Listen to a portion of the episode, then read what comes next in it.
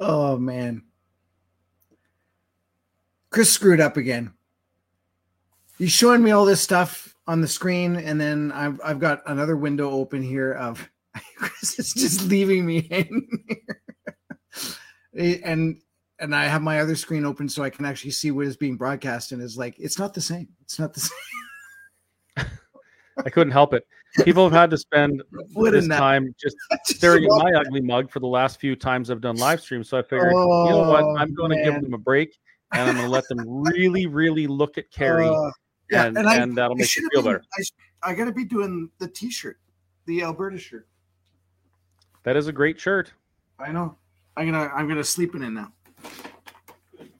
We have to get a bunch of these at the whistle stop. I'm gonna work on a giant order of them. That's a really, really good idea. And I would wear that shirt. Also, can we get some underwear like that? Uh you know what? Um yes, I'm gonna the do The answer it. is yes. Yes. Turn off the camera and I'll be back in about 30 seconds. Are you gonna okay? Yeah.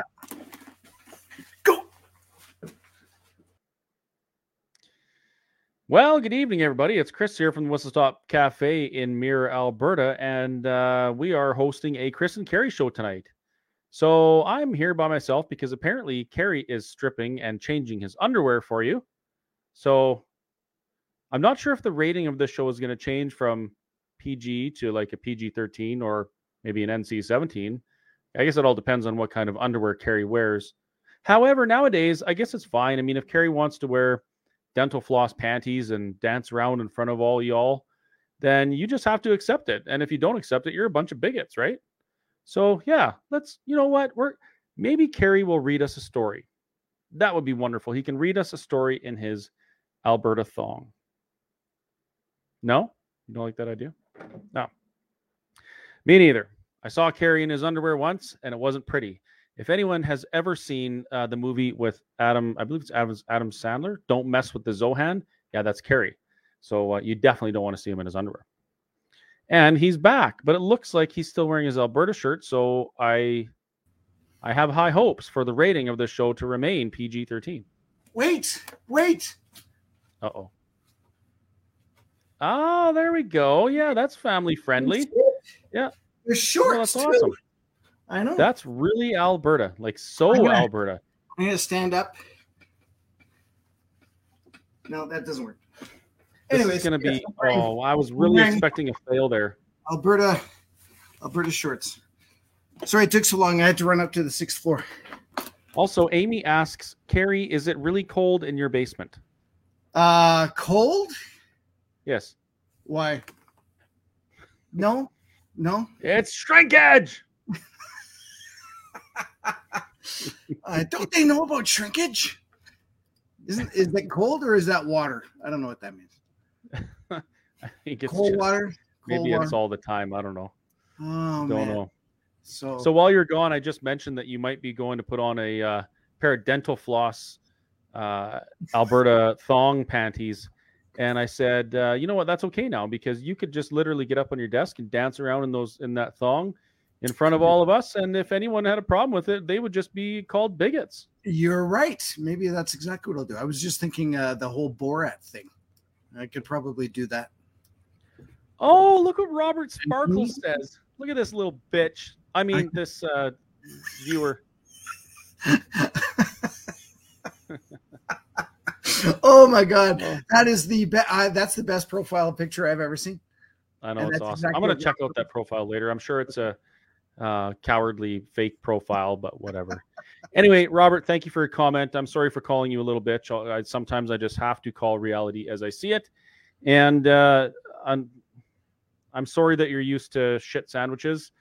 I'm sure when you're an insignificant uh, person that nobody cares to pay attention to, you eat shan- shit sandwiches a lot. So, uh, if you ever want to change that, please stop by the Whistle Stop Cafe in Mirror, Alberta, and I'll make you the most delicious sandwich you've ever had in your life. Anyway, on with the show. So, Kerry, back to your panties. Yeah, what about them? Well, uh, we were we were talking about the possibility of you showing up in uh, thong panties that are Alberta print that you can't see it anyway because all you'd see is your butt. And I actually it, let it would just be the colors. It would just be like blue, red, white. Yeah, Yeah. Yes. I think we could do that. I, I let the cat out of the bag too, just so you know. What what cat was that? Is it cat? Well, I, I told people that I, I did see you in underwear once, and it, it wasn't pretty. It reminded me of that movie "Don't Mess with the Zohan." Uh, the hair is that is that what you're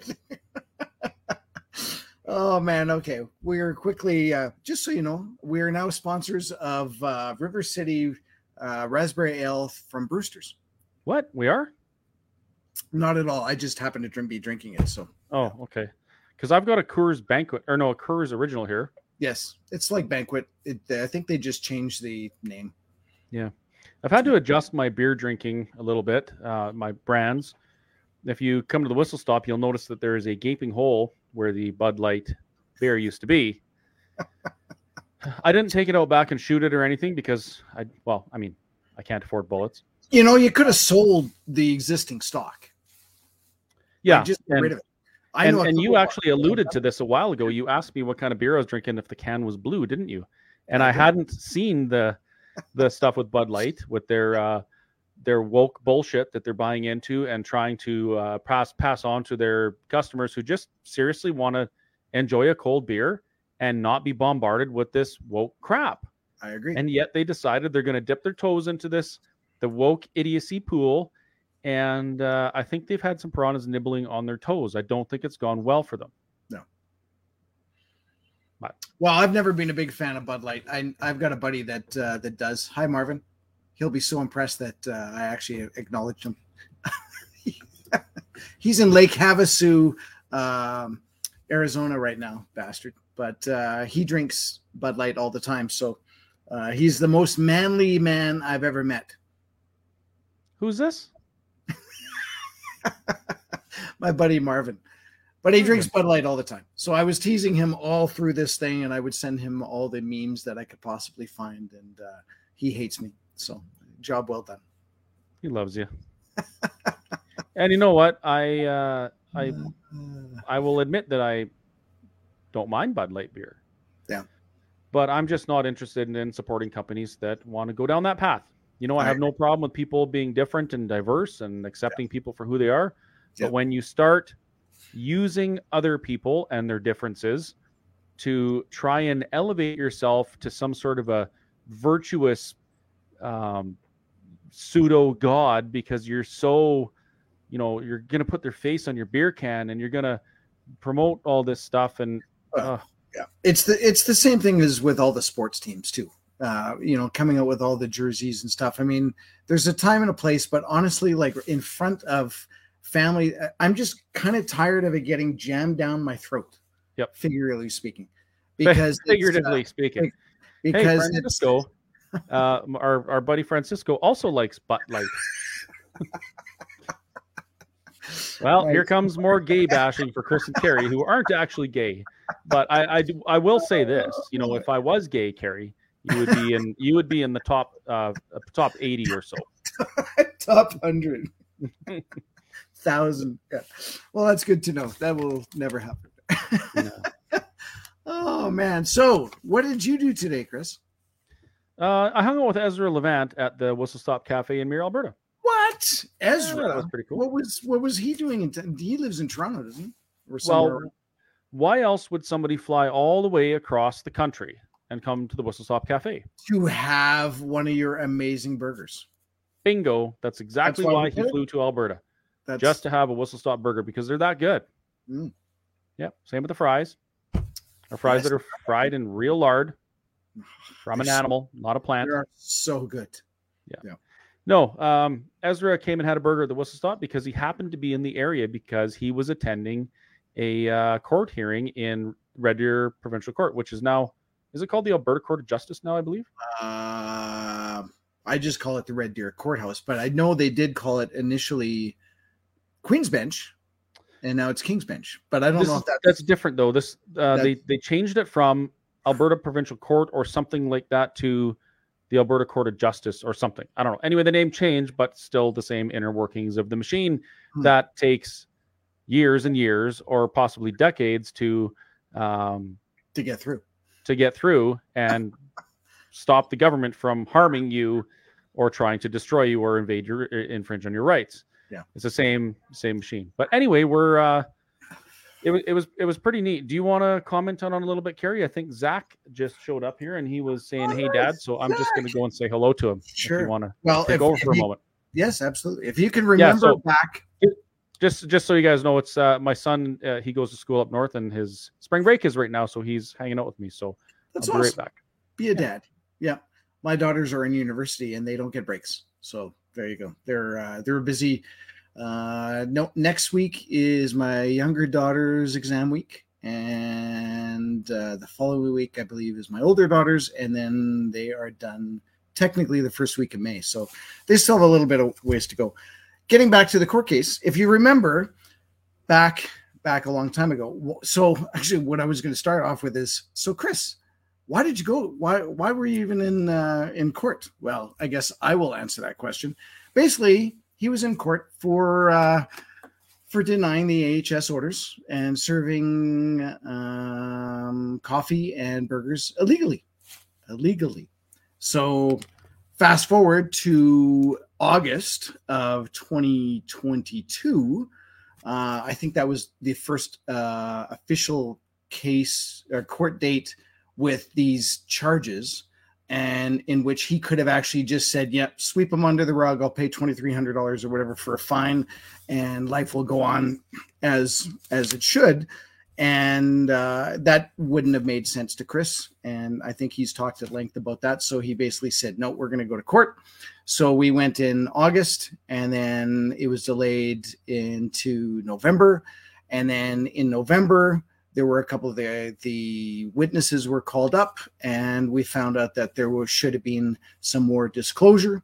Disclosure is basically anything, any material related to a court case whether it would be you know paper uh, or like anything anything i guess tangible if you want to call it that. And in this case it just happens to be um, uh, emails texts. Thanks barbara. Uh, barbara lynn um, no, i can't think of i was going to say isn't isn't that something from like uh, Gone with the Wind or or some old show like that. That would just show how old I actually am because I watched Gone with the Wind. We won't go there. My Fair Lady. Ha. Um. Anyway, so uh, November comes around and uh, court happens, and there's some uh, disclosure that's not given, no e- emails and all that and that's shown up on the the witness stand. So they say you know what? Let's let's give us time and we'll go back and we'll take a look at uh, all this extra stuff that we should be getting as disclosure. January comes around. Guess what? Now it's a matter of uh, is is it a matter of uh, first party or third party disclosure? And my understanding is first party is really meaning that you are on the front line. You are the the the messaged uh, uh, person on on the correspondence. Uh, you know you're actually talking to that person. Third party would be maybe you're you're a cc on it or maybe you've got some sort of interest in it but you're not actually doing a lot with it etc cetera, etc cetera. so now now that was in january we thought we were going to come in and basically that would have all been taken care of. No, they're still arguing whether or not something is first party and third party. And first party is AHS, or pardon me, we don't know what they are. But it's um, yeah, I am the. I, hey, Tommy, how you doing? I, I got a couch that you should be uh, fixing up for me. Tommy actually has. Tom, Tommy, do you still have your pigs or your your giant hog? I I don't know if you if you say a hog or a pig or whatever like that. Put put in the comments and and we'll figure that out. Um, so come come May, we thought we would be basically going in and and having all this disclosure done. Uh, first party, third party doesn't matter. We've got all the paperwork. They did show up with a stack of papers, but again, the question is: is it first party, third party? So they had five different lawyers in, one from AHS, one from RCMP, um, I forget where else they were. Anyways, there was there was this ridiculous amount of bureaucracy and statements that were up there. Our, uh, you know, Chad and uh, uh, Niv did an absolute amazing job representing Chris. So kudos. It was like them. watching TV. It was like watching it Suits. Was, it was like watching Suits. It was like watching uh, Perry Mason. There's there's an old reference. Perry Mason. Mm-hmm. You are old. I think now I think people Perry... are going to come up to you in the store and they're going to say, "Are you Perry from the Chris and Perry show?" Oh, I get that. I get that totally confused all the time. Here, Gary, so, can you uh, do you want to quickly comment on this question that's on the screen now? So I can jackets that that you were wearing. What jacket? Oh, yes, you're right. Uh, I'm gonna run upstairs and get my jacket too. I'm gonna go and do that. You can continue on from the story here, Chris. Uh, where are we at? Which part? We're we're with uh, we had the we were in court. We had the five lawyers. Um, Chad and Ev uh, did an absolute amazing job, and then you can tell them what they didn't say because we can't disclose all. I don't know. Yeah, you can figure it out. That. I'll go get okay. my shirt, my jacket, and you can and you can see my shorts. You see my shorts? See my shirt? You're such a nerd.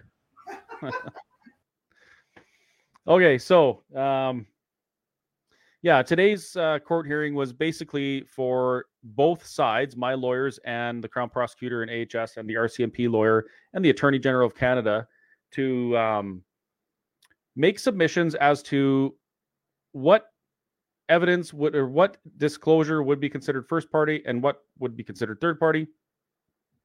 Pardon me.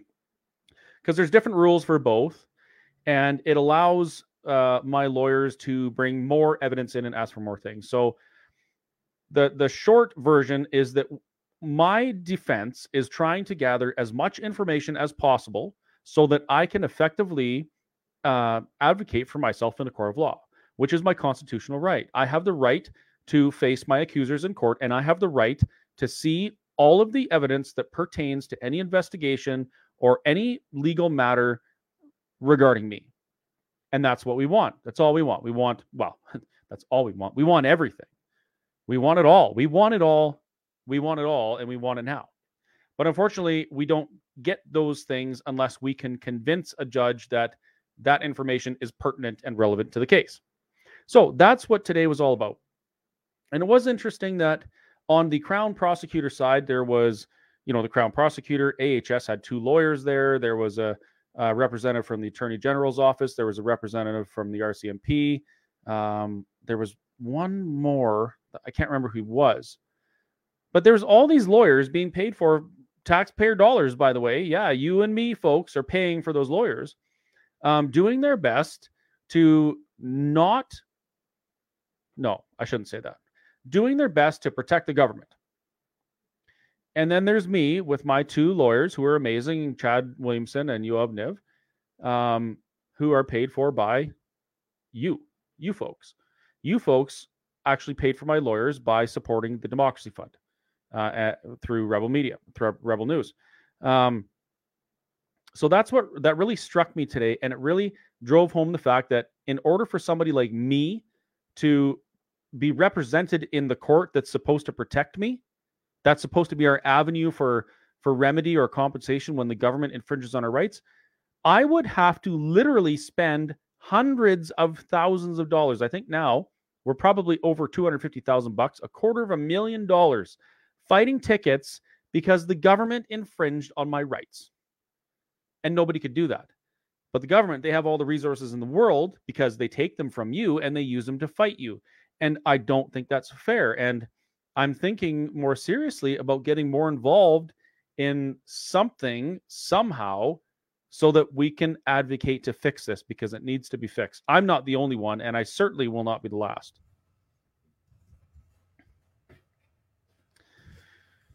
You're back. Yes. I'm just typing in the name truthinthreads.ca. so they did they did this jacket. I gotta figure this out here. Can you see it? Stand with our Alberta political prisoners. There you go but they do they do embroidery they do uh, they do some patches i think i ended up buying a couple of patches uh, we are Why can't they do this? We are the key to freedom in 2023. Mhm. Um, I think this was in there by accident, but it just kind of shows their quality. It says, uh, "We move as one, we stand as one." So they can pretty much do any embroidery that you want. So check them out. That is uh, Wendy and Jay. So thank you so much. We ended up uh, bidding on a bunch of items at the Coutts fundraiser, uh, well, for the the Coutts prisoners on uh, Saturday at the Willow Lane Barn in Olds, and I happened to bid on this jacket. So I'm wearing it proudly along with my Alberta shirt and shorts, which Awesome. you've seen- which you've seen. And your Alberta panties that nobody can see. Uh there's supposed to be So I, the, oh, that'd be cool. Yes, Yeah, in cold water. Yeah. So I want to point something out here.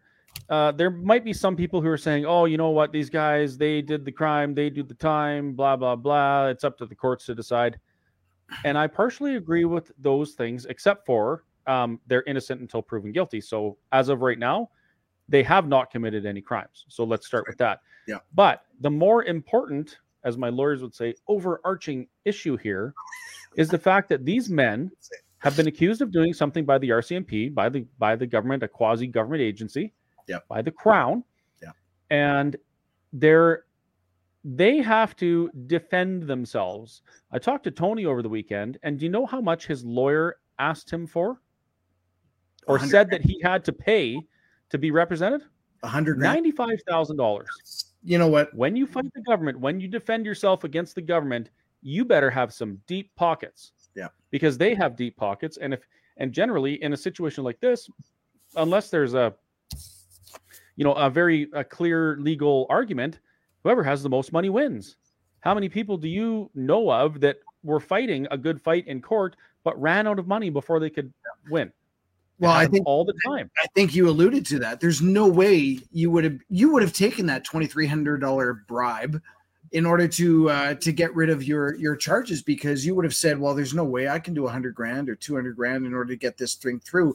And likewise, that was in August. You thought this case would be done in November, and sure enough, I thought this case I would be done six months after it started, like I got charged. that is true. My first court date was April Yeah. 2021. Yeah. That was my first court date.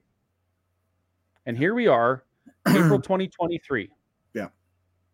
And we're not even really, well, I mean, we started my trial, but we're not anywhere close to finishing it. They're still looking at the paperwork, right? Like Yes. Meanwhile, there's idiots like that, whatever his sandwich crumb name is, saying things like, uh, go back to being what you're good at, a criminal.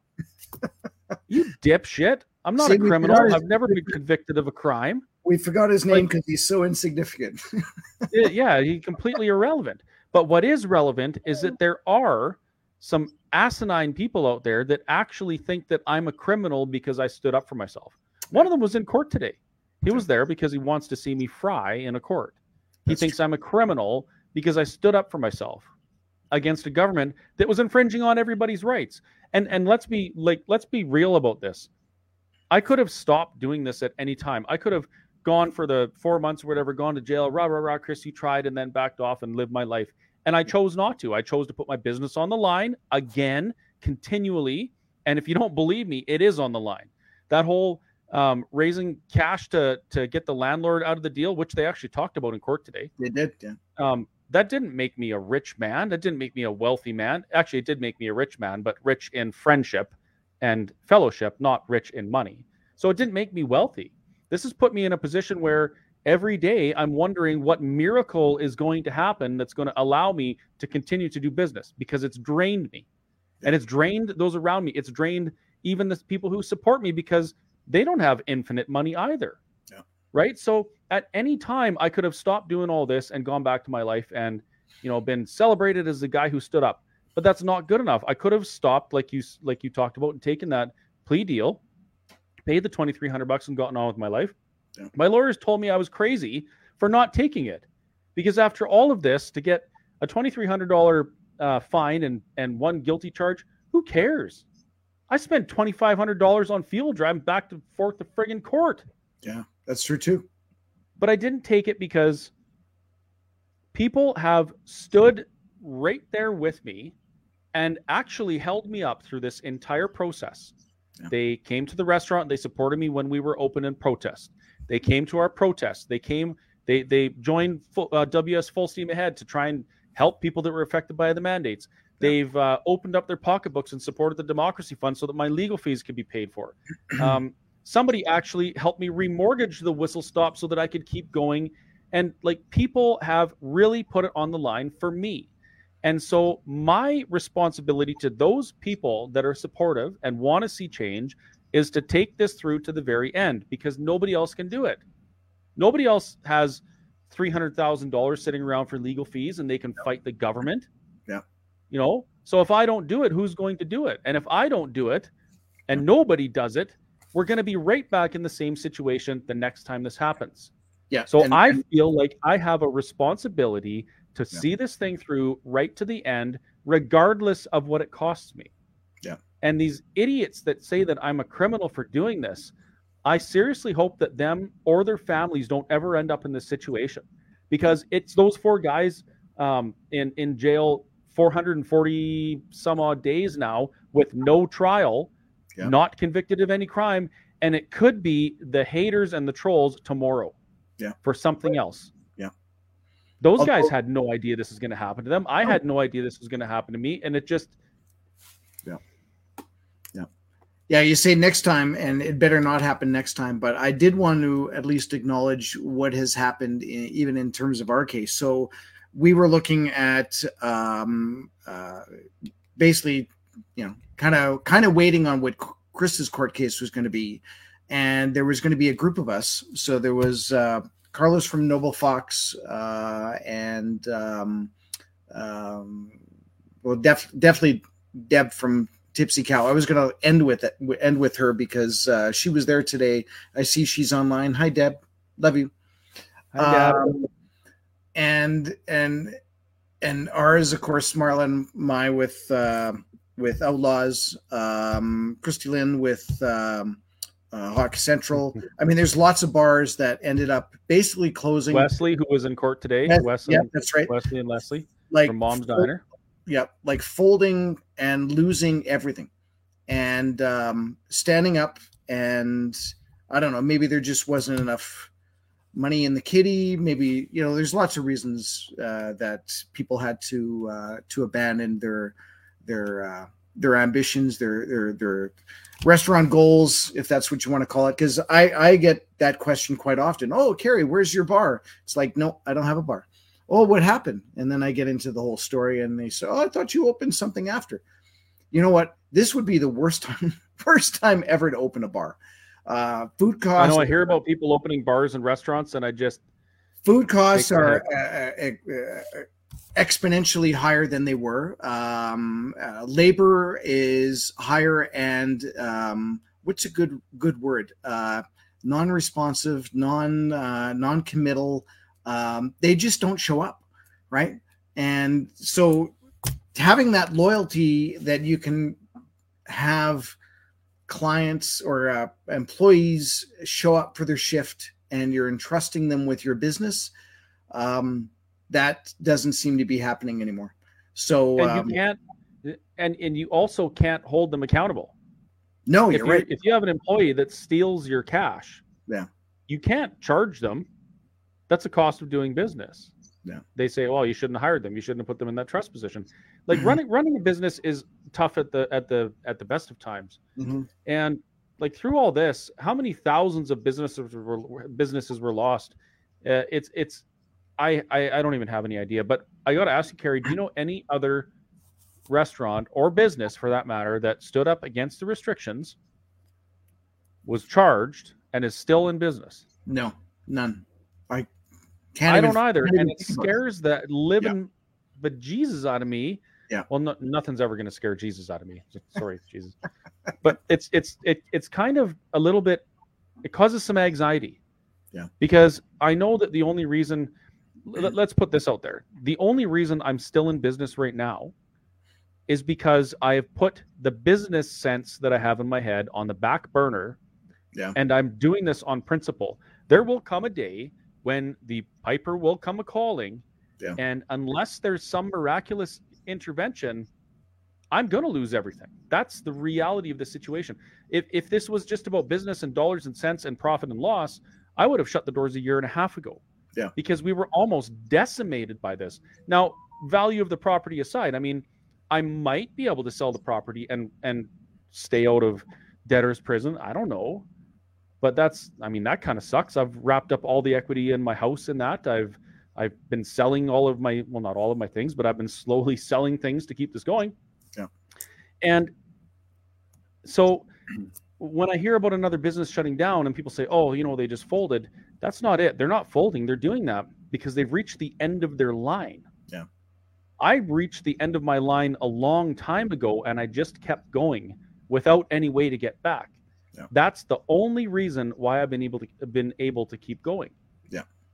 Your, uh, so- your your location in in Mirror has been a blessing and a curse, and and you probably know where I'm going with this. It's been a blessing Yes. because you were able to stand up and do exactly what you did because you're so remote, versus a lot of the other restaurants that have folded were in cities or towns like that had uh, maybe an RCMP detachment or in in our case Calgary Police Service. So it was easy for AHS to call call the cops on us To and uh, direct the police to Yes. enforce on you. and that's that's basically what we were talking about in the court today too is that you know AHS had no teeth they really they really didn't. So they would write you Like an old chihuahua because their teeth fall out. yeah i was going to say write you up a ticket ticket. No that's not true. They would write you up like a warning. Don't do this again. Don't do it. And so the only teeth that they had would be to phone the police and say you know what? We've had lots of complaints about these guys. You better go and shut them down. That is the teeth. That is the only way that this worked. Had we stood up and again none of this was uh, was known right at the beginning but there was only 30 ahs inspector inspectors in all of alberta. Right? Wow. we had we had probably two in calgary. So just imagine if there was like 10 restaurants all within you know uh, a stone's throw of each other and they said no we're not going to do this. This would have been over really really quickly but it was the fact that the government had such an unlimited uh, budget for advertising and uh, push pushing social media pushing mainstream media that's a whole other conversation all to itself but basically to say that you know what this is we need to shut this stuff down and that's basically they put the fear in in everybody and they that did, and they, they lied. They Yes. lied to outright lied Yeah. They lied to you, and they told you these businesses have to shut down and they got to follow the rules because of health. This Yeah. is about your health. This is about your health. They put ads on the radio. They put billboards. They spent your money advertising and and putting propaganda to you. The federal government has an entire uh, portfolio. The Ministry of Truth, I call it, the Canadian Behavioral Society, uh, Behavioral Sciences Department. Yep. That's a propaganda arm of the government using your money to nudge you to do what they want to do. They lied to you and said this is about your health and we had to shut down. They called me a rebel. They called me a scofflaw. They said the same thing to you, Kerry. Yeah. They turned the people of Alberta against us because in their ignorance they blindly believed what the government was telling them. Yeah. And and you can't blame people for that because we should be able to trust the government.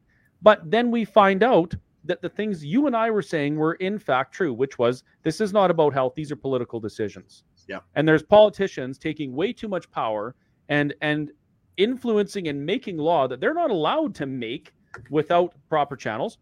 Yeah. And we're not going to put up with it. The Minister of Justice, Kaycee Madu, was just finally, after that, things yeah. had had gone, uh, Jason Kenney was gone. He said in a tweet and live, he said that these restrictions and mandates were never about health; they were always about government control. And thank you to the truckers and those who protested for standing up against this tyranny because it had to end. And a lot of people roasted him and they bash him. Well, why don't you stand up then? Why don't you stand up then? And I have the same questions for him. I'd like to ask him to his face.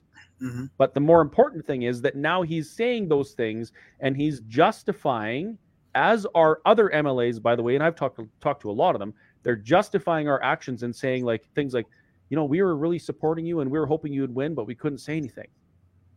You and I, Kerry, And all of the other people that stood up for ourselves were justified in our actions. Yeah. We've been told that by thousands of people by now, including members of the government. And you know, And the other people still say we're criminals. Yeah. The the other thing that's interesting is um, when you're going through the court process, they only look at the information that was relevant at the time you got your tickets or whatever, right? So if the knowledge wasn't out there that masks have what's it called, graphene, uh, in them, uh, and that was kind of well known back in uh, when would that have been? Let's say May of 2021. That's irrelevant. But I question guess how what? how is that They did irrelevant? Yeah, did they know that? Yeah.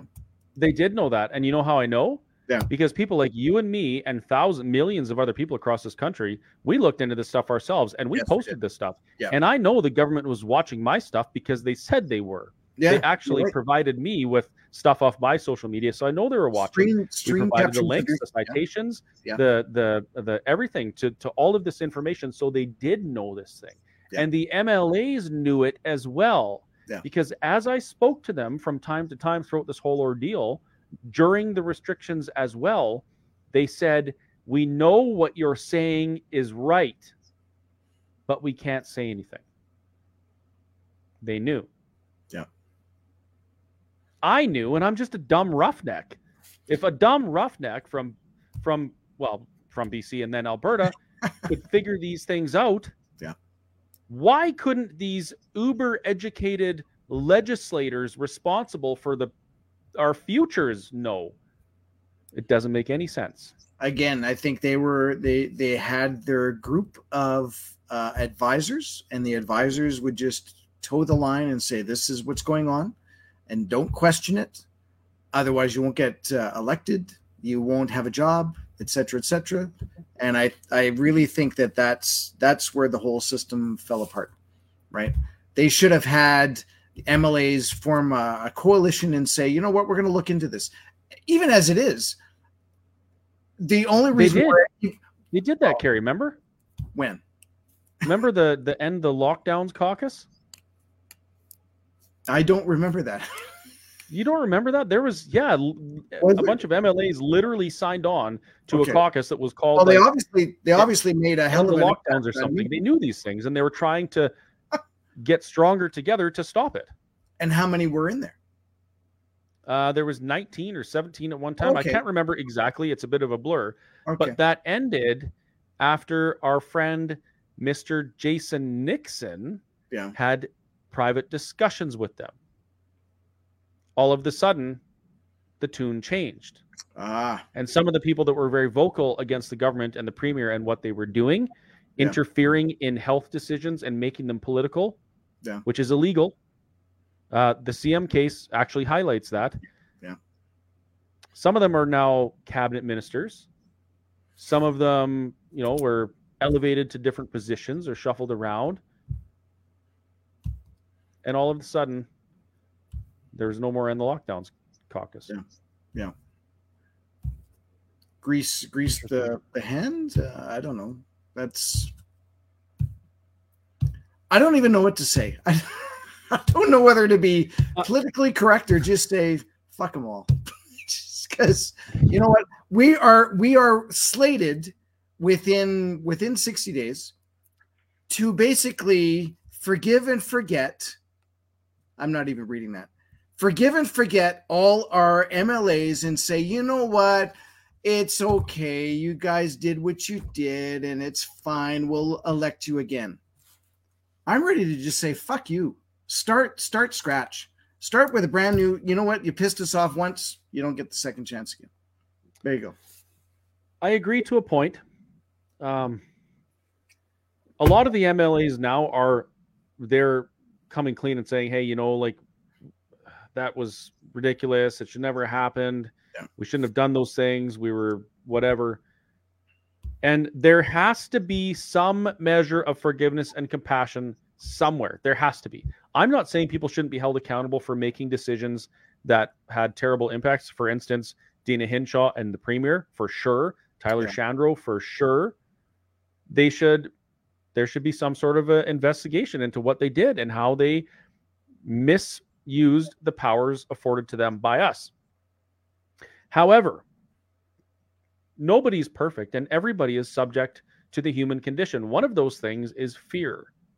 Yeah. I was fearful of standing up for myself in the beginning when the government told me that I had to shut my business down. I was scared because when you stand up against the government, as Sergeant Bruce Holiday, may he rest in peace, mm-hmm. said to me uh, in in private, he said, "Chris, please don't do this. Don't take on this fight because you cannot win against these guys." Word for word, that's what he said. Yeah. He said, "You cannot win against the government. This will only end one way for you. They're going to destroy you." That's the words he said to me. And you know what? He was right. If it hadn't been for hundreds of thousands or millions of people that stood up and helped me through this. Yeah. So we can win it. And a lot of these people who are too cowardly to stand up and say something in the past, maybe some of them have learned their lessons. There are some, like, I hope there's good candidates that run against them because they should be replaced. Mm-hmm. But at the very least, we should not be fearful of the idea uh, of one candidate or the other. So we have to accept tyranny. We don't yes. have to. We can go to the uh, debates and stuff that these candidates have, and we can call them out on this, and we can Absolutely. make them say Absolutely what they should be saying. We can do that. We should not just say, "Oh, you know what? We have to vote for this person because we have to make sure these guys win." No, we have to go there and show up and have enough people yeah. that we make them apologize make them earn the compassion and forgiveness that we're actually, you know, we're, we're actually commanded to give that to our brothers and sisters. Yeah. But they should earn it. Yeah. And if the candidate in that area doesn't or can't or whatever, then somebody good who really doesn't give a crap about a pitiful MLA salary should run against them and take their job and maybe run as an independent, sit as an independent. Yeah. We so when, have to accept it when uh, May comes around and the writ is dropped about the election, I think everyone watching right now should at least try to get out to one event, right? And and a lot of a lot of people will wait till the um, maybe their uh, constituency will have uh, some sort of a debate or maybe some sort of meeting with you know maybe there's three or four in your in your constituency. That's fine if that's what it needs, but get out there early if possible and ask these questions and ask the questions so that when the debate happens, they are better prepared to answer the questions that you may have posed earlier right if you're if you want to know about uh, independence and and how a referendum would go or whatever ask them early because by the time you wait until this debate happens say the week before uh, an election and you ask them then they're going to go i don't know i i uh, and then they then they cower, right? So I saw a comment here. I'm not going to put it up because it's going to block out your face, and that would yeah. be a travesty of the worst kind. Um, this comment is from John. He says, "I cannot believe what I'm hearing. Those MLAs are all positioning themselves for their next gold-plated job. Once they're in, they can do and will do whatever they are directed to do." I agree with that statement. However, one thing that we've seen in the last couple years, however, yes, one thing we've seen in the last couple years, mm. is that if you bring enough people, if you show up, you yeah. will win. That's how yeah. democracy works. In this case, uh, did you know that Alberta has recall legislation? Yes, yes. Okay. And as a matter of fact, it's almost uh, unattainable. it's just kind of, kind of a joke. Yeah, yeah. Do you know the the the the, the numbers and the triggers for doing it? I know. Uh, so here's an example. So there's a, a, basically a petition going around for uh, recalling uh, our mayor Gondek in Calgary, and you need 40% of all eligible voters within the city to do that. Well, funny that only 37% of all ed- eligible voters voted in the last civic election, of which, huh. according to them, 40% of that number actually voted for Gondek. So let's just round it. Let's say it's 20% of the people voted for Gondek.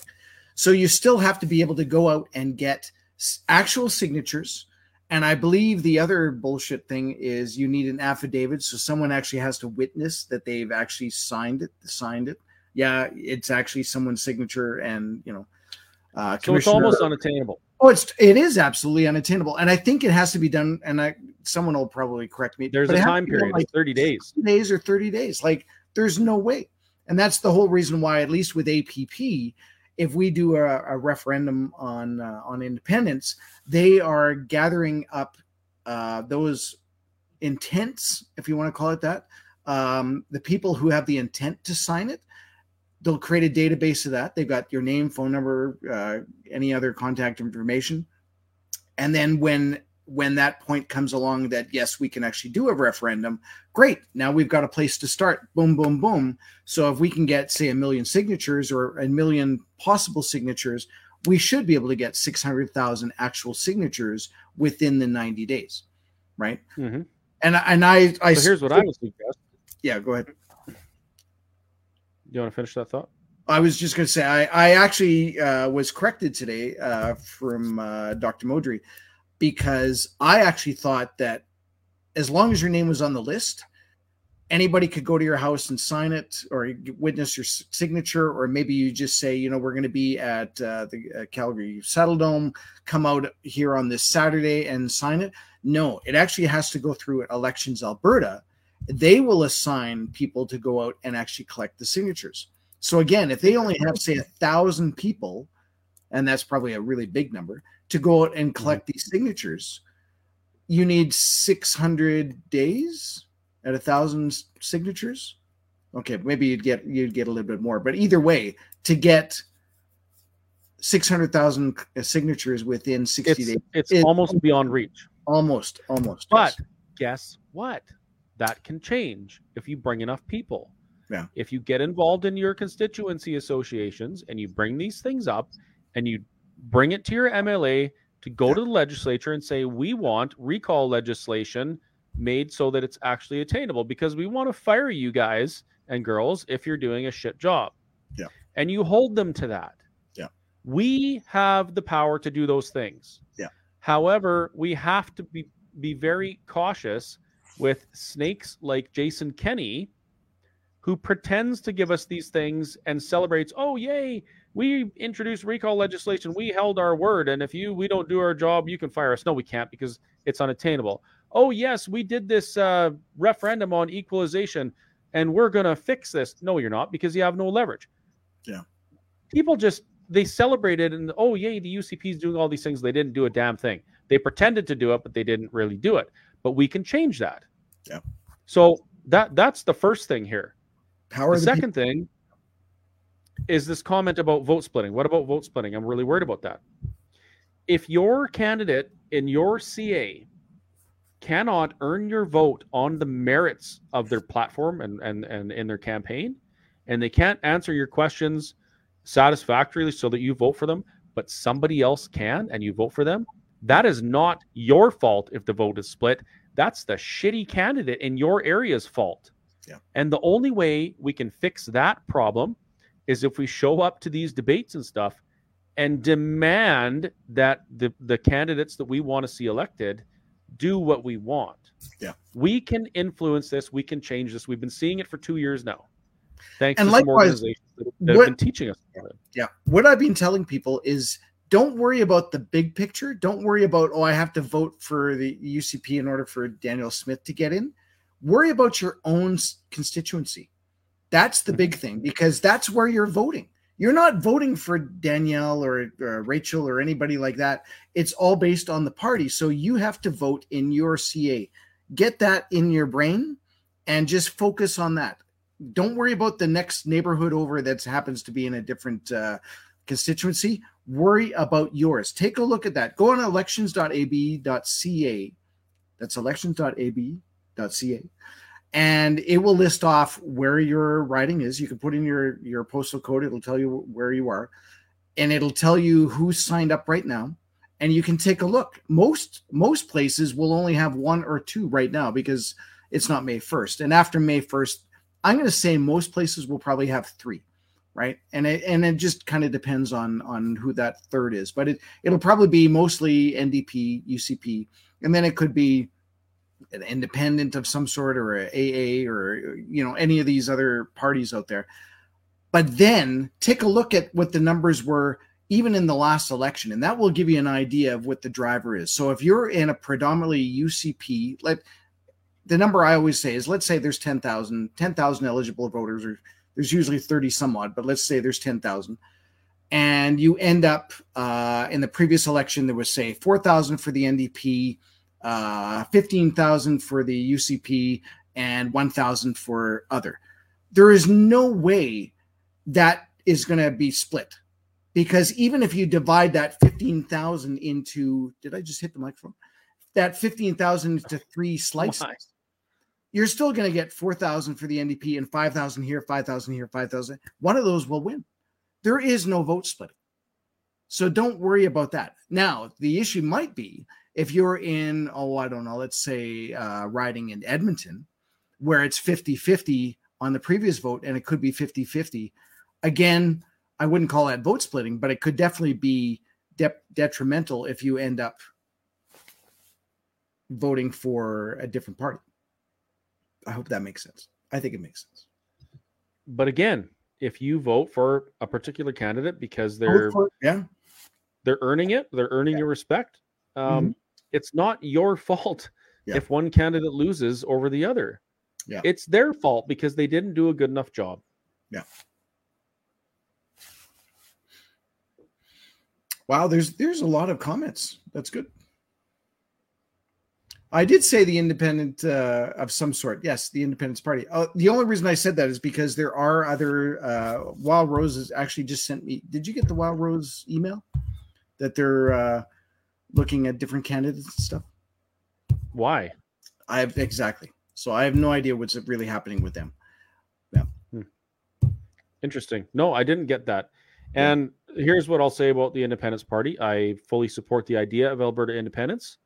Um, I think that there's a lot of really good people doing the best they can. They've certainly made some mistakes, damaged themselves, uh, probably past the point of earning much trust in this election and they've got a lot to learn and a lot of growing to do before they're going to make government. Doesn't mean I don't support them. The reality yes. is, in this election, it's going to be a two horse race. Yeah. However, there's always that said. there's always a however. don't allow this ridiculous notion that you have to vote for one person over the other because you're scared of a third person affect your vote. If an independence party candidate it earns your trust and earns your vote, that's who you vote for. If yeah. the UCP candidate does, you vote for them. If the NDP candidate does, if they earn your trust, um, pinch yourself, wake up, give your friggin' head a shake, and vote for one of the other two. Yep. It's very, very simple. Um, there's I I often see people saying there's a lot of corruption. These the parties are corrupt. The parties are corrupt. The party system's corrupt, and I take issue with that because a, a political party is nothing more than a group of like-minded people who come together for common because mm-hmm. The party itself cannot be co- corrupt. It's only the sum of its members, and I should say it's the sum of its active and engaged members. So yes. if the membership allows the party to become corrupt, the party become corrupt and it always will. It doesn't matter if it's the Independence Party or the UCP or the NDP. Yep. Left unchecked, political parties will always become corrupt. Yep. Look at what happened with the UCP. This we we had this huge victory, this crushing victory where we crushed the oranges yep. and punted the NDP and elected a government that was grassroots, free of corruption, and always going to be for the people. And what did we do? We went back to our jobs, ignored politics, let them do whatever the hell they wanted we let the lunatics run the asylum, and then we had the nerve to whine when they became corrupt. That wasn't why, their fault. That's yes. why you need a good opposition. Absolutely. An active opposition. That's that's the basic core of how democracy should work in government. Otherwise, the insane uh, the yeah, the insane will run the asylum. You yep. need you need someone in there to checks and balances. You so can't blame politicians even if the Independence Party, Yeah, even if the Independence Party formed like just three three people, they would form caucus. They would have access to uh, a lot of the documents that uh, normally yep. normal independent uh, solo uh, MLA would not, and they'd be able to influence and uh, and have some power with whoever is the current majority government. Imagine what that would be like. It could be. Imagine. I know. Oh, the UCP, if there was an election right now, would win a minority government. Imagine yeah. if the Independence Party and a couple independent MLAs yeah. held the balance of power. Yeah. Wow. Right now, if you don't believe it can happen, just ask our friends in BC what it's like living under the Green Party because the Green Party holds the balance of power in British Columbia.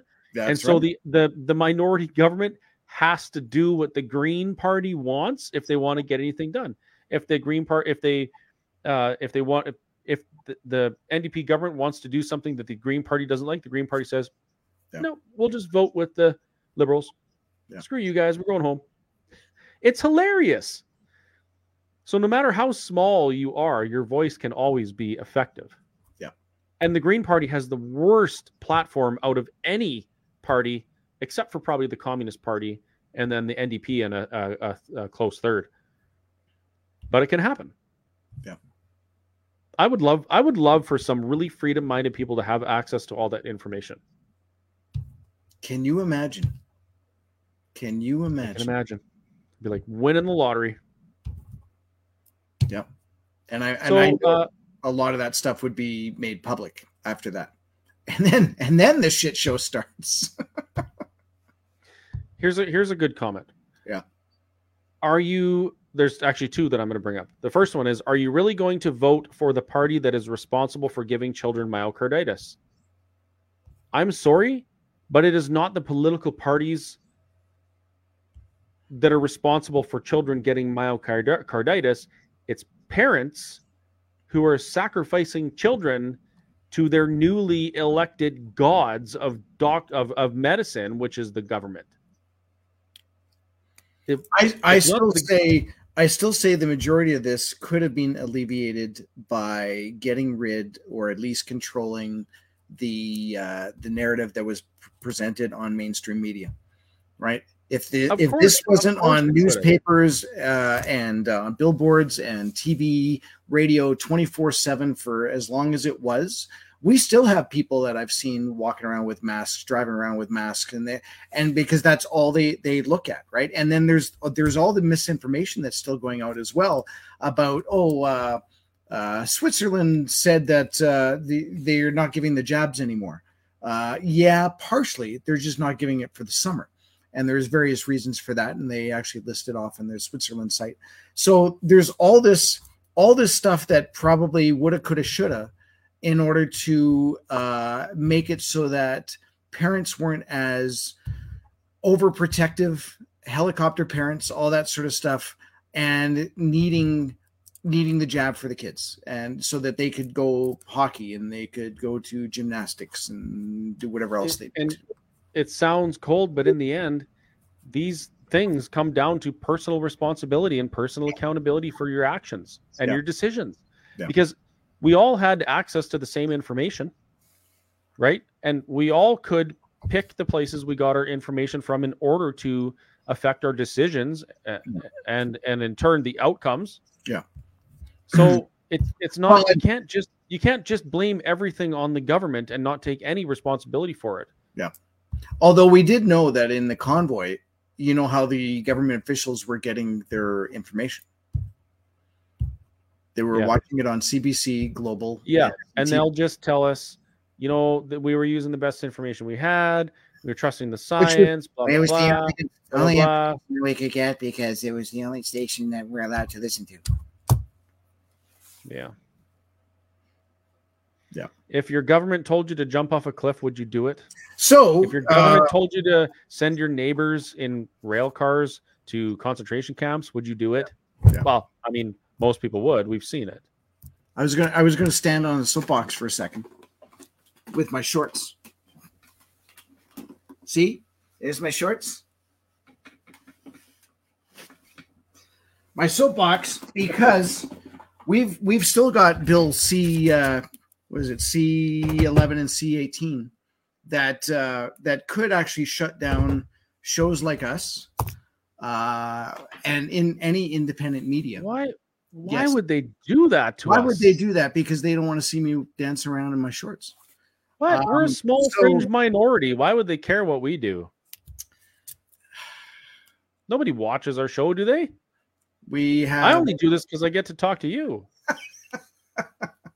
You can call me anytime. You don't have to just Speaking show up. which, You don't. Have, you don't have to just show up on online one night and go, "Yeah, I probably should have talked to Kerry, but uh, anyways, maybe he'll be watching." no, but this is yeah. Well, I I wasn't planning on doing live, and I know you're a busy guy too. Uh, yeah. No, Um, but- on that note, I, I do have a request for everybody. Yeah. So when Kerry and I do these lives, or individually for that matter, uh, please comment, like, and share. Yeah. I don't think I don't actually believe that the government interferes with our Facebook feed, but Facebook does have specific algorithms that will move you up or down in the priorities on which content you you uh, your You stuff is shown on people's page. Right. Yeah. That, that didn't sound right. Yeah. Uh, they move you your my content, Kerry's content will move up and down in priority on your page if certain conditions are met. For example, if you're commenting, liking, loving, sharing the content, then Facebook will say, "Aha, this person really likes the Chris and Kerry show." So when it comes on, we're going to give them a notification or pop up the little live box, right? Um, in addition, by sharing our content to your page, we bring more viewers into the room and we reach more people. Hopefully, we reach a bunch of people who actually disagree with us, but are going to sit and listen to us ramble on for an hour anyway, because maybe some seed will be planted and maybe someday possible. this will Yeah. help change things, right? Yeah. So please, when you watch our stuff, like it, share it, comment, put questions up, and, and be engaged in the process, and that will really, really help us to uh, to reach more people. that's right. Yes. Yes. Yeah. There was another question uh, about the WEF, The WEF, WEF, WEF. and we still have some WEF, WEF, World Economic Forum beater shirts at the Whistle Stop Cafe. Actually, Kerry, How did you see the new not- shirts that I How are they not sold out? Yes, I was going to comment on those shirts. Can you show a picture of the shirts, or maybe show? Uh, Uh, can you show it on? yes, uh, uh, well, I'll just bring it up on my phone, I guess, because it's I just took a Yeah. picture of them today. Yeah. and who made those? Check this out, peeps. Is it gonna work? Uh, yes, yes, it does. Small fringe minority club. So that's our new T-shirt available at the Whistle Stop Cafe, I like it. and please come and buy them because holding inventory is a killer. and also, when people see you wearing a small fringe minority shirt, it the majority of people probably fit in the small fringe minority. Yeah. and that means they believe in rights and freedoms. Did I tell Um, you? That, so when people see you wearing that shirt, it's going to make them happy. Did I uh, tell you the little uh, uh, metal emblem that I put on the back of my car? I, I have a picture, but I can't find it because I'm not that organized. Um, it says uh, "Fringe Minority Edition." Ah, yes, I saw that. Yeah. no, that's awesome. Yeah, so get people talking, even at a car show. Oh, what does a Fringe Minority Edition do? Well, it's got a super turbo in it, and uh, it doesn't take any shit from the federal government.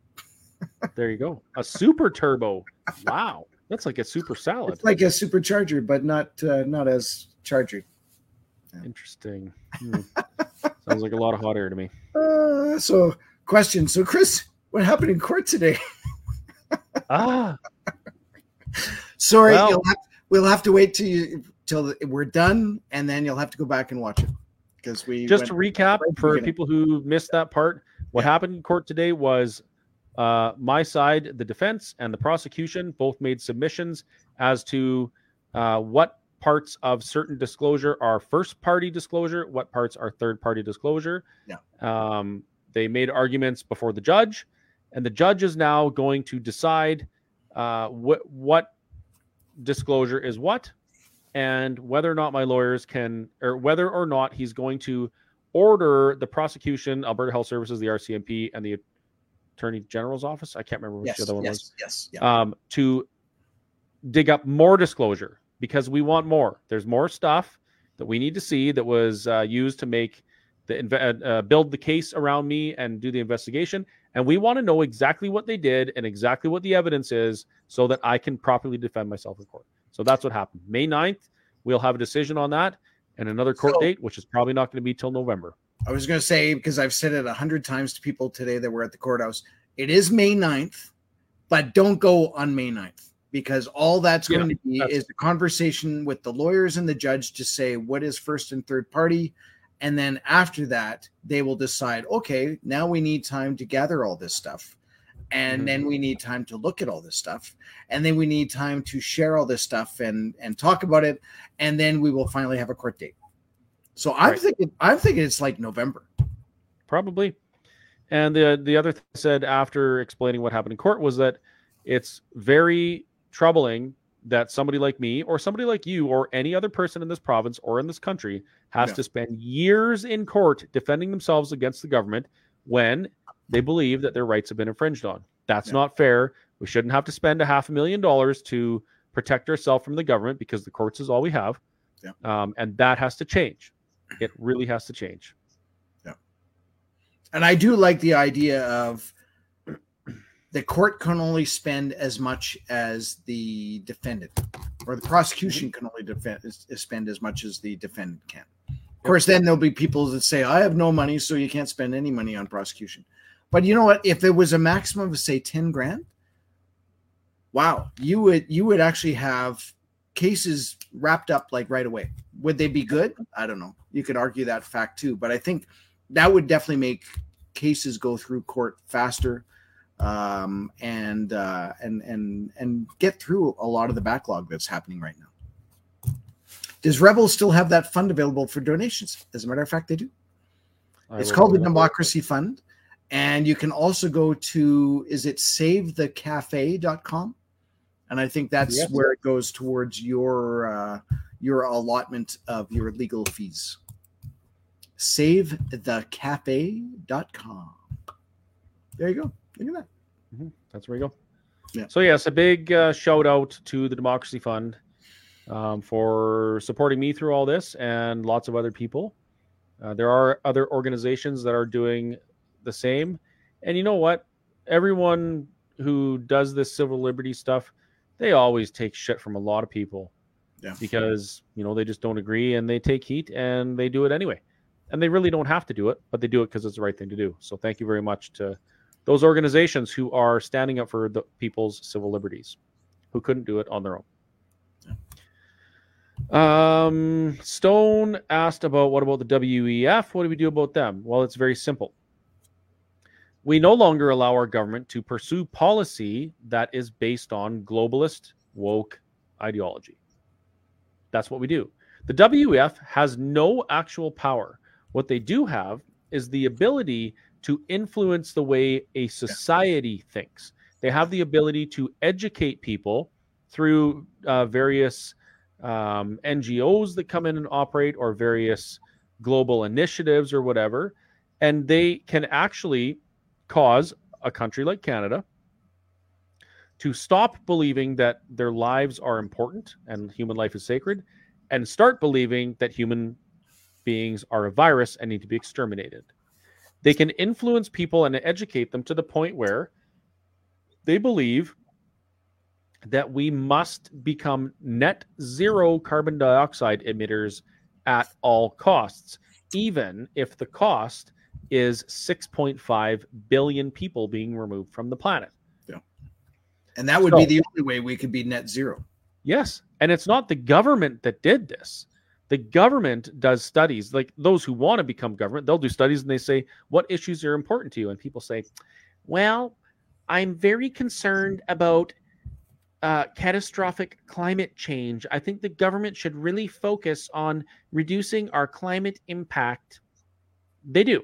They literally ask for this. They think, say things like, Well, I really believe we need to be more inclusive and we should have more um, drag queens and strippers, mostly male strippers, reading books in libraries to children. And the government says, okay, well, if all these people want these things, we don't care if it's right or wrong. We're just going to do it because we know that people will vote for us. And in Alberta, you know what the number one uh, bargaining chip is? Yeah.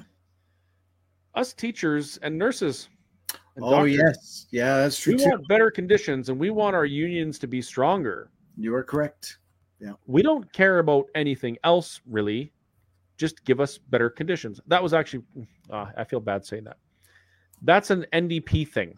Okay. Yeah. That's people that vote NDP to better their own opportunities or to protect their jobs. Probably a lot of them are shitty at their jobs and they need protections of a union because they couldn't hack it in a free market. But that's another conversation. But that's what's going on here. It's not the the WEF has educated and influenced people to the point where government are pandering to woke policy. Yeah. And we stop them through education. education and just not not getting involved with them. So if it's a if it's a company that's forcing down WEF type of uh, uh, mandates or whatever, just don't do business with them. And eventually they'll what's the what's the saying? Go woke, go woke, go broke. And then uh, exactly. Just ask Bud Light. I was Anheuser Busch. They make Shock Top too, which is actually one of my other go-to beers. But Anheuser Busch. and and I thought they had changed it to and he has a bush. Don't mess with the Zohan. That's right.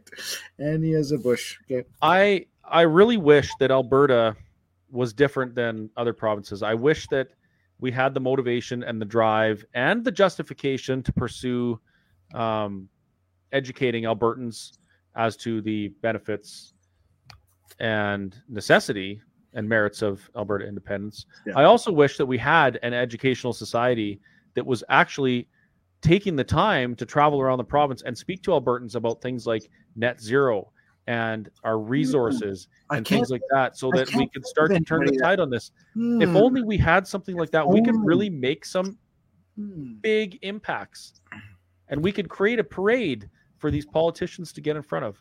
But alas, we don't. I'm not sure what we could do. So speaking of that, of course, tongue in cheek, um, APP is looking at doing more of these. Uh, we'll call them road shows, I guess, for lack of a better word, uh, speaking events and all that. But little little letting cat out of the bag. Chris and I have actually been talking about doing something like that as well. What? I want to know whether or not you guys think it would be interesting if we came out to a town near you and uh, actually talked kind of like this, I guess. I don't know. I can hear your heart beating. we'd probably have a little bit more of an actual show. And uh, we'd bring out one or two special guests to be talking. So it's not just us, because who who really wants to listen to this? Um, and so it's it's one of the things that we're talking about uh, doing this summer, and maybe doing it like on a. It would have to be kind of a consistent day, I think, in order for us to schedule something. But it might be like a Monday, Monday or a Tuesday, and yeah, it might just be a community hall, or if it's uh, maybe it's just someone's backyard because that's all we would be able to fill. Yeah, today's meeting will be held at the bus stop, inside the bus stop. Yeah, inside the bus stop. Uh, anyway, so yeah, it's it's an idea that we're doing, as well as all the the other stuff that we were talking about doing at the whistle stop drive-ins and uh, musicians and possibly karaoke. There's so much we want to do, I know and uh, There's only so- sometimes it seems overwhelming. we need to work on that cloning machine. I think that was already done. Yeah, it probably was. What? No, they did that because all of the politicians and the Queen and everybody was all stunt doubles that were cloned, and Yeah, Trump right. was rounding up an army of white hat people to go and save everybody. What? Yeah, I thought it was done already. that's possible. The reason I bring that up is uh, I just wanted to throw this out there. don't get caught up when people are telling you that someone else is going to come and save you. Do you remember that after the July 6th thing? Don't worry, Yeah. this is all a show. Trump is doing all these things, and I was like, yeah. people are believing this. And then later on, don't worry, Queen, uh, uh, do a dildo, whatever Romano do dildo is the new Queen of Canada. She has the army from the United States, and she's taking over, going to save you all. And people are like, "Yay, we have Roma dildo's flag, and she's the new queen." And I'm watching this like, what Doesn't work the out. AF is going on here? No one's coming to save you. You you have to get involved. Do these things yourself. And I'm not saying you have to become a politician. Support people. Uh, go door knocking. Make phone calls. Help people like Kerry and I if we want to go around and and help do this educational stuff. Yeah. There's a lot of things that everybody can do. Um, they say many hands make small work, and if you ask Trump, many small hands make small work. No, I don't. Was there something? Oh, I'm sure there's Uh, something in there. I can't remember exactly how it went, but you get my point. Um, and and we can make this stuff happen. Like we really can do stuff if everybody gets involved. Yeah. And it's fun. It's an Maybe- absolute riot. Maybe we'll even get a rock band in there. You play you play a couple instruments. I do play a couple instruments. What do you play? Guitar and blues harmonica, and I sing, as you Oh. well know. Right. Yeah. Oh. So I could technically do a solo show, but I haven't done one in like years, so I'd have to practice. I'd have to be like Greg Arcade. Greg Arcade, when he came out for the Coutts fundraiser, he was freaking phenomenal.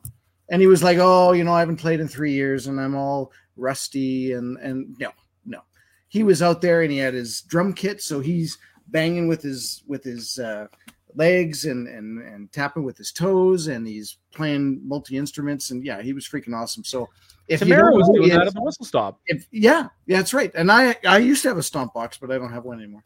Um, but um, just go to gregarcade.com, kind of like an arcade, like an arcade.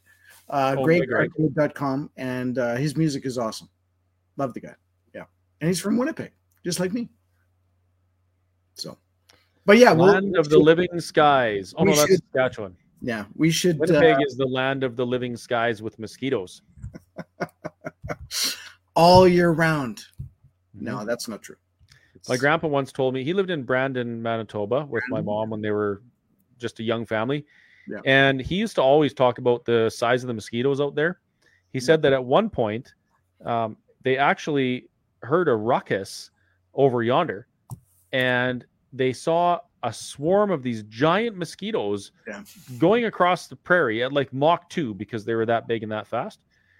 And by the time they ran over there to see what happened, the mosquitoes had carried the cows away.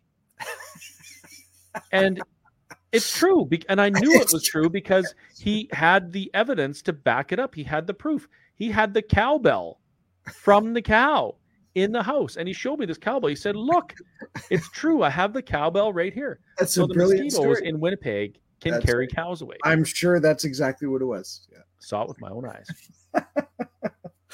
Oh, that's a funny story. Yeah.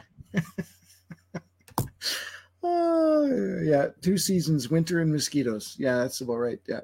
Or, or if you're just north Interlake, it's uh, winter and well, winter mosquitoes and uh, fish flies. Ugh. If anybody knows what those are, they're mayflies. They, They're- I know they I don't just hate them. I, I know they serve a There you go. purpose, but they're and they stick, creepy. and then that's it. And then they just die, and then you you sweep them up, or you drive over them, and you hear the crunching of their bodies. gross. Yeah, it's it's. Ooh, speaking of that, crunching so- bodies. yeah, speaking of crunching of bodies, um, it's bedtime. Just kidding. Uh, no, speaking of crunching bodies, I, I lived on Vancouver Island from 1995 to 2000, I guess, when I moved to Alberta. Yeah. And during that time, they built the Inland Island Highway, which was a freeway from, uh, well, I think it's Victoria to, I don't know if it ends in Campbell? River. Anyway, Oh, regardless. oh, I know. They- Yeah, They, built this inland island highway, and it I was know what you're basically through a lot of area that wasn't really touched. Yeah. But what they failed to realize was that this highway was across the a migratory path for frogs. Was it oh, frogs? Oh, Shoot, now I can't remember if it was frogs or land crabs. I'm pretty sure it was frogs. oh. But anyway, either way. what happened the first migratory season these frogs flooded the freeway and got splattered to the point where it created ice-like conditions in the middle of summer with Oh, frog guts I shouldn't and be. they had to actually invent some stuff to fix this problem with the frogs migrating it was i mean it was sad that all the frogs got squished but it was Wow. pretty funny in a morbid But you know, you, you gotta you gotta trust the science on that. So they obviously did. They obviously did a lot of research on that. Mhm. stone i'm not even old thanks a lot Uh, oh yeah, I met Chris's girlfriend. He's a cradle robber. Yeah. She's only like 25 years younger than you. You're fine. Yeah. that's Yeah. totally fine Yeah, totally fine. So, uh, what else? Do we got anything else to talk about? Is there anything else There's, important? there's a thousand and one things that have happened like every single week. Yeah, and it is very overwhelming. And uh, sometimes I feel like, as I'm sure you do as well, that uh, we're f- beating our heads against a wall or fighting an uphill battle. Yeah. And it may be true that we're doing both of those things. And so sometimes, as you've probably realized I've done in the last few months, uh, we have to just take a step back and recoup and focus on the things that we can handle and the things that we can do and and you know get our heads back on straight and get our lives kind of under control. Yeah. so if you are like me and you feel like that sometimes and you have to do that don't feel bad about it. Don't feel guilty about it. We're human beings. And uh, we should be able to take some time and enjoy parts of our lives and spend some time with our families and friends. Yeah. um, if we can't do that really what's the point right? And i'm sure my daughters are watching this or maybe they're not but if they are watching this they're probably thinking what? You never spend any time with us. And it's true. I don't really spend enough time with my kids and i'm going to try to more this summer so you might not see me at everything or maybe even at much for that matter. Yeah. Uh, but it doesn't mean i don't want to do anything or don't want to make change. It just means that i'm not getting any younger and i know that the time that i have left is going to go really quickly. Yeah. so i want to make it count in my own life with my family and the people i love and also do whatever I can to make life better for those around me. So it's a tricky balance. I've never done it before, but I'm doing the best I can, as is Kerry. But um, Kerry does karaoke, and that's a lot of fun. that is a lot So of fun. You need a little break from the monotonous uphill grind. Just come visit me. Go Yeah. visit him and do karaoke. It's it's the most fun you can have without your pants on. or with with shorts that are, are also like an Alberta t-shirt. Um, yeah, and that's at Dockside in uh, Chestermere on Fridays and uh, Wildcard Shack in Airdrie on Saturday. Those are my consistent ones every Friday and Saturday, so you can hunt me down. Uh, but otherwise, there's I'm kind of all over the place. It just depends. We're going to be doing some other events for uh, uh, political parties and stuff. So um, if you want to follow me, it's just DJ dot karaoke.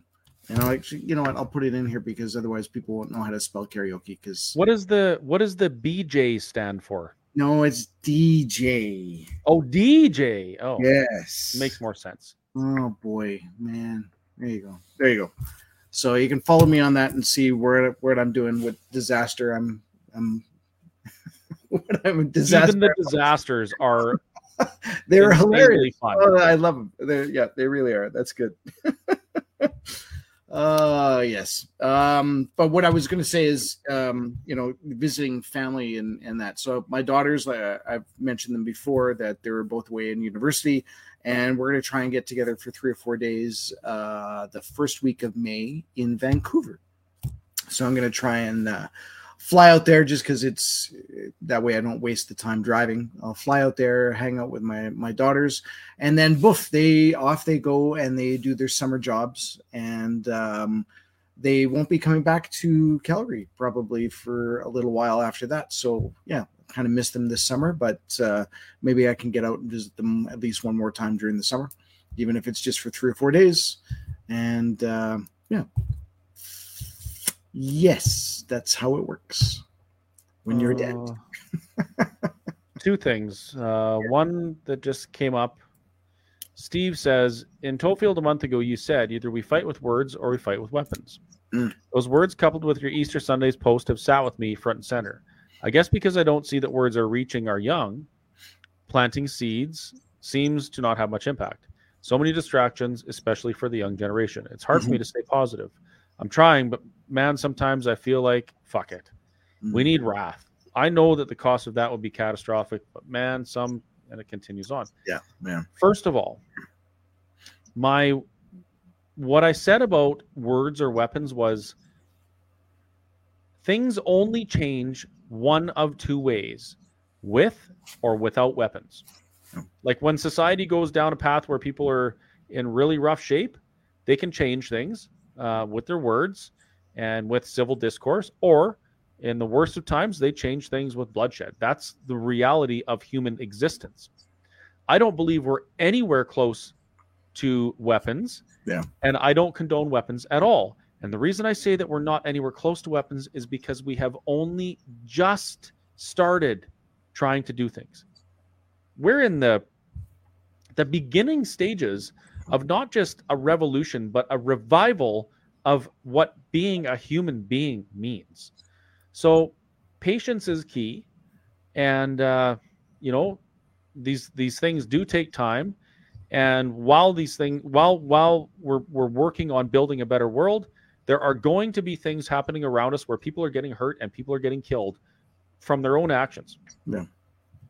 As with we're seeing with the unnecessary medical intervention. But at some point, you have to be okay with looking away from that and focusing on the solution. Feeling compassion for those that that are that are being harmed but realizing that you cannot make them walk away from the things that harm them. You can't. If we focus on the solution we can make a difference if we focus on everything going around us and all the harms and all of that we will become bitter hateful vengeful wrath filled and we will not win so, you know, as tough as it is, you have to be able to look away from those things.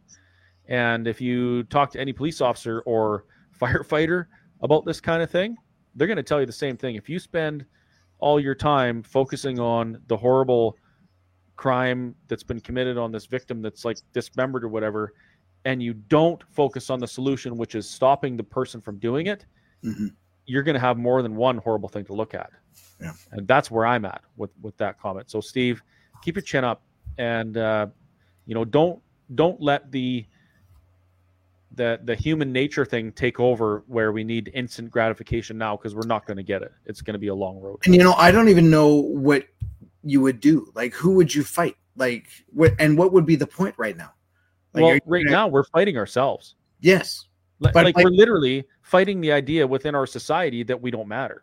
That's what we're fighting. Yeah. You're Even right. if we, even if we, okay, let's say hypothetically, all of the politicians were fired from their jobs. They're all thrown in jail. Yeah. And new people take these positions and they campaign and they're saying, hey, we want you to elect us because we're going to do better. Yeah. And the people say, my biggest priority is tackling catastrophic climate change at all costs. And these good people are like, what? We just fired all these people because they were literally taking us down anti-human Yeah. uh, get rid of people path. you know that's that's Yeah. that's exactly what's going to happen because it's been in people's minds for so long that they they can't get out of it. Yep, exactly. So this is about changing society first and creating that parade so that Yeah. the government wants to get in front of it because that's what politicians do. Um, I think it's oh, it's eleven o'clock, and I don't have to get up early tomorrow, so I really got to get to bed. But Wendy has a very good comment that I would actually like to bring another guest on in the near future, possibly tomorrow or whatever the next Oh day. I don't know. yeah, yeah, yeah. Yeah. And I want to talk about this. So Wendy says, question mark, question mark, question mark, question mark, question mark. That's Federal like- government wanting to take over natural resources. This should help us become independent. Absolutely. Kerry, have you seen the hullabaloo about this lately? Yes, yeah. We actually we Okay. talked about that today, and we had uh, Dr. Jordan Peterson's tweet after Danielle Smith talked about it. Basically, I'll, I'll read it. Um, we don't have to show it. But Danielle Smith says, I just received word that the federal justice minister may attempt to rescind the 1930 natural resources transfer agreement with the prairie provinces.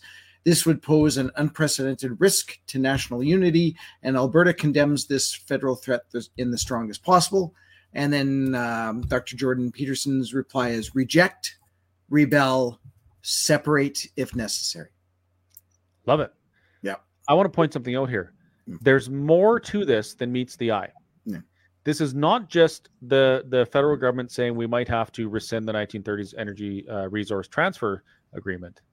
This is the federal government saying that because, according to Justin Trudeau, we are not meeting our obligations and requirements Yes. under UNDRIP fast enough.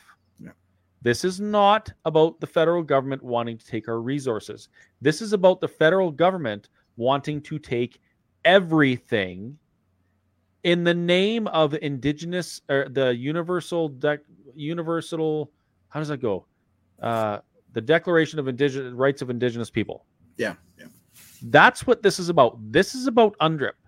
So maybe we should have a, a conversation with someone.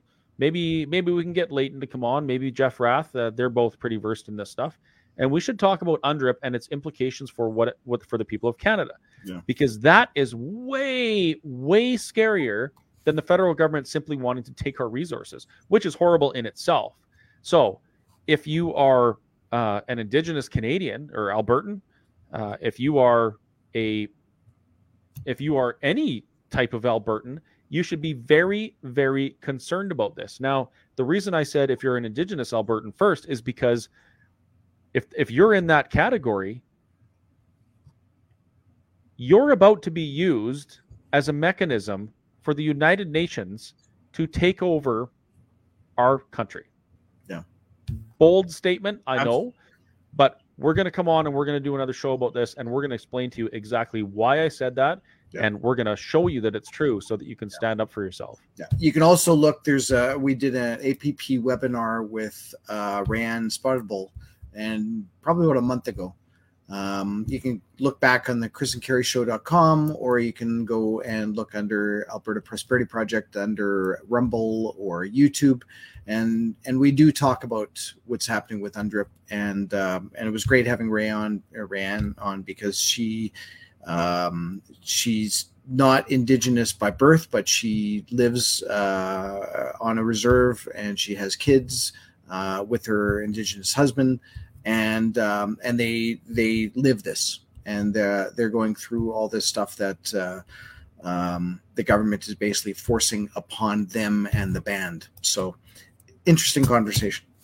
Yeah, and it's going to take a lot longer than we have left. So Yes. Yep. um, keep an eye on for that. And remember, when you see us come on with stuff like this, please share the live stream, share it to your groups, share it to your page, you know, share it to your, turn it on in your living room and let your cats watch it, whatever. Engage in the conversation, like and love and comment, and uh, you know, help us to get this stuff out to more people. Excellent. Good. I don't have glasses. I could have it. glasses. I've got my reading glasses here somewhere. We're just going to do dead air now. No, not dead air. There Oh, Kerry, did you notice my bald ass cat behind me? uh, Norman. He's not there now. Oh no, I I didn't. I just want to let you know that Norman's doing great. and his hair hasn't grown back on his ass yet. That is so bizarre It's hilarious. because that was that was at Christmas. Yeah, that was when I was in uh, Holland the first time. Uh, Mike says the cat has no opinion. You know what? I'm starting to think that my cats have more valid opinions than some people these days. With what it's, some of the stuff I'm seeing online, it's just unreal. But we can we can fix it. Yeah. The same way we got into this situation. Drugs and alcohol. Sorry, no, that was something else. totally something else. Education and compassion. Oh, and speaking of which, ah, black rebel hoodies. Oh, that's not the right one. Oh, Thanks. Yes, I have a couple black Rebel hoodies at the Whistle Stop Cafe.